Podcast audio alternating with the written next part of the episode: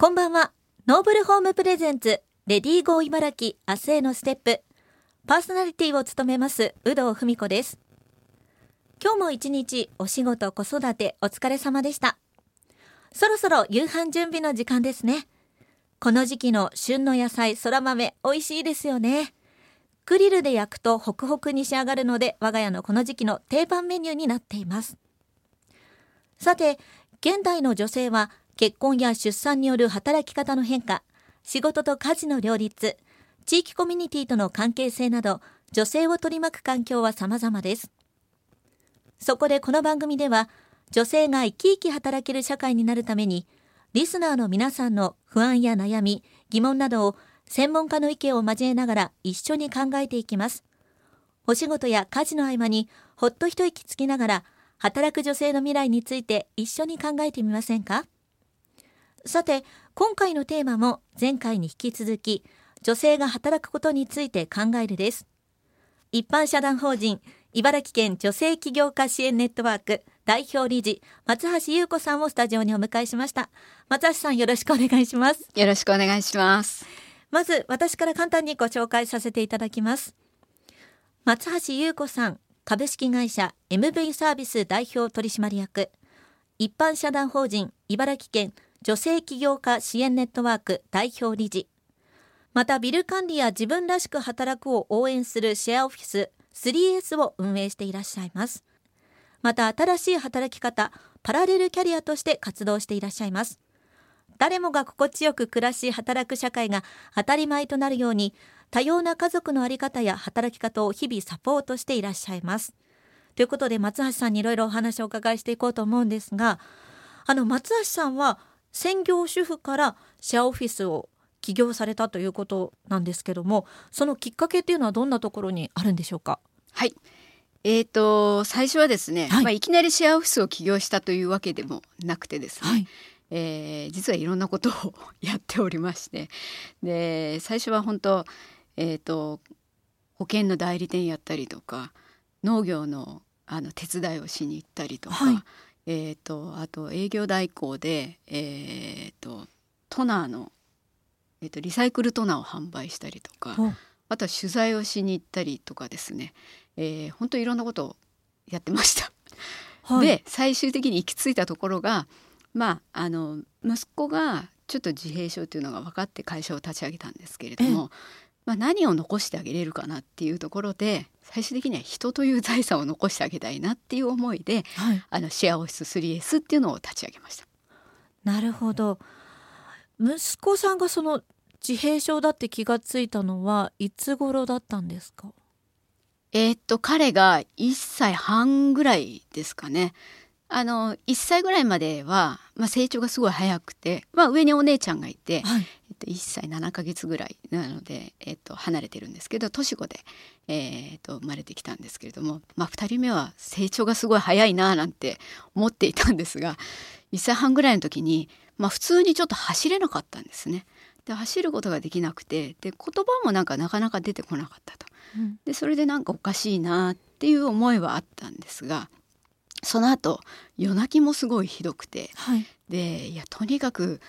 もうなんかなんなんだろう。1人目のお姉ちゃんの時の子育てと2人目の時と随分と違うなと思い始めながら、うん、でそこで私もちょっと,、えーと専業主婦でいたんですがそろそろちょっとこのままでいたら私も育児ノールーズになるぞみたいな感じで、はい、でちょっとあの働きたいななんて思い始めて、うんうん、でそこで保育園に入れるにあたりえっ、ー、とまあけんけんえっ、ー、とですか健康診断というか、ええ、あるじゃないですか。はい、検診です、ね、検診が。はい、で検診の時に、えー、まあ2歳ぐらい入る前ぐらいかな。でちょっと,、えーと、と喋りが遅いというかというのがあったので、えー、そういう発達的な、えー、検査を受けたらいいんじゃないですかみたいなことが言われたのが実はきっかけで、え。でその後もあの実は「光とともに」っていう、はい、えーと、番組が篠原涼子さんが主演してたものがあるんですけど、はい、その時に見た時にいろんな行為が彼そっくりなことがあってこれはもしかしてそうなんじゃないかっていうのが気づいたのがきっかけです。実際すぐこう受け入れられたんですかね？まあ割と,、えーと、逆に言うと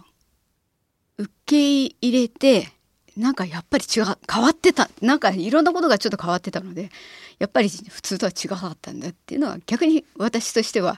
早く受け入れられたというか。うん、まあ、なかなかこうそこの部分受け入れられないっていう親御さんも多いですよね今。そう言いますよね。でもまあ、客観的に割とその自分が客観的に見れる方だったのでそれがまあ本当こうしたっていうような感じだと思います。それでまあ実際息子さんにこう何が残せるかっていうところでシェアオフィスっていうのが出てきたと思うんですけども、はい、こうシェアオフィスを開くことによって息子さんにもこういい影響っていうのはあったんですか実際に？そうですね。あの実際に今も彼は、えー、16歳になって、はい、実際に今彼も働いている状態でいるんですシェアオフィスで。はいそうです。で彼が小さい時からもうずっとオフィスに連れてきていたので、はい、まあ、シェアオフィスを、えーと、オープンする前から実は連れて歩いたりとかしていて、うん、まあもうここで彼はその働く場所だというような感じで思っていたのかななんていうのはあるんですけれども、まあ、中学生の時から僕はどうしたらいいんだ働きたいみたいな形で、えー、でその小うんと中学1年生ぐらいかな僕は社長になりたいんだみたいな感じで言ったりとかもしてたので、はい、なんかあのあ連れてきて、えーと、そういったところに自然に連れてきていたからなんかそういう働く場所が彼としてはなんかそこがあるんだって思ったのかななんて思いますね。うんじゃあそれはもう早い段階でこう子連れ出勤みたいな形でやられていたってことなんですか、ね、そうですね。はい。まあ自分の会社だからできるっていうことも結構ね、うん、あると思うんですけれども、うんうん、まあ、周りの方たちがあの自分らしく働くっていう意味でのシェアオフィスで作っているので、はい、まあ温かく本当見守ってくださっているというような感じですよね。でその起業した上で今一般社団法人茨城県女性起業家支援ネットワークを設立されたということですけどその経緯っていうのは何かあるんでしょうか？あはい。えっとその前はですね実は子育てと,、えっと働くを応援するママレボリューションというのを実は立ち上げていて、はい、で4人の起業家でしてたんですけれどもさらにあのもう少し幅を広くあの起業した人たちとか起業をその支援する女性の起業をもっとロールモデルを増やすと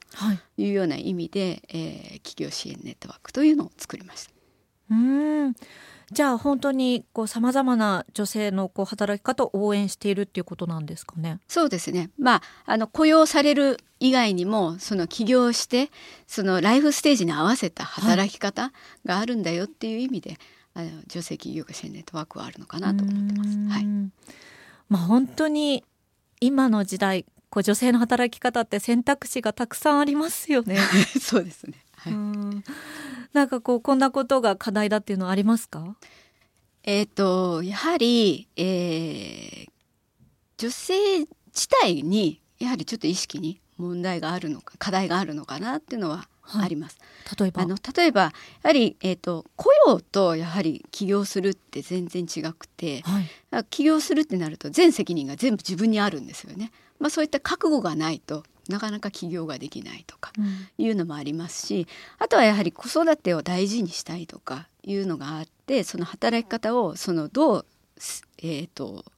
どのぐらいの料理していくのかとかいうのもあったりとか、うん、あとは売り上げがなかなか上がらないとかいう方もいたりするので、まあ、どう集客をしていったらいいのかとかいう問題もあったりはしますけれども私としてはそのライフステージに選択肢の一つとして別に雇用だけでなく起業するという選択肢とあとはだんだん、えーと、大きく起業していってだんだん大きくしていく子育てが離れていく上でどんどん事業を大きくしていくっていう形もありだと思うしもしくは起業が向いてない方にはあの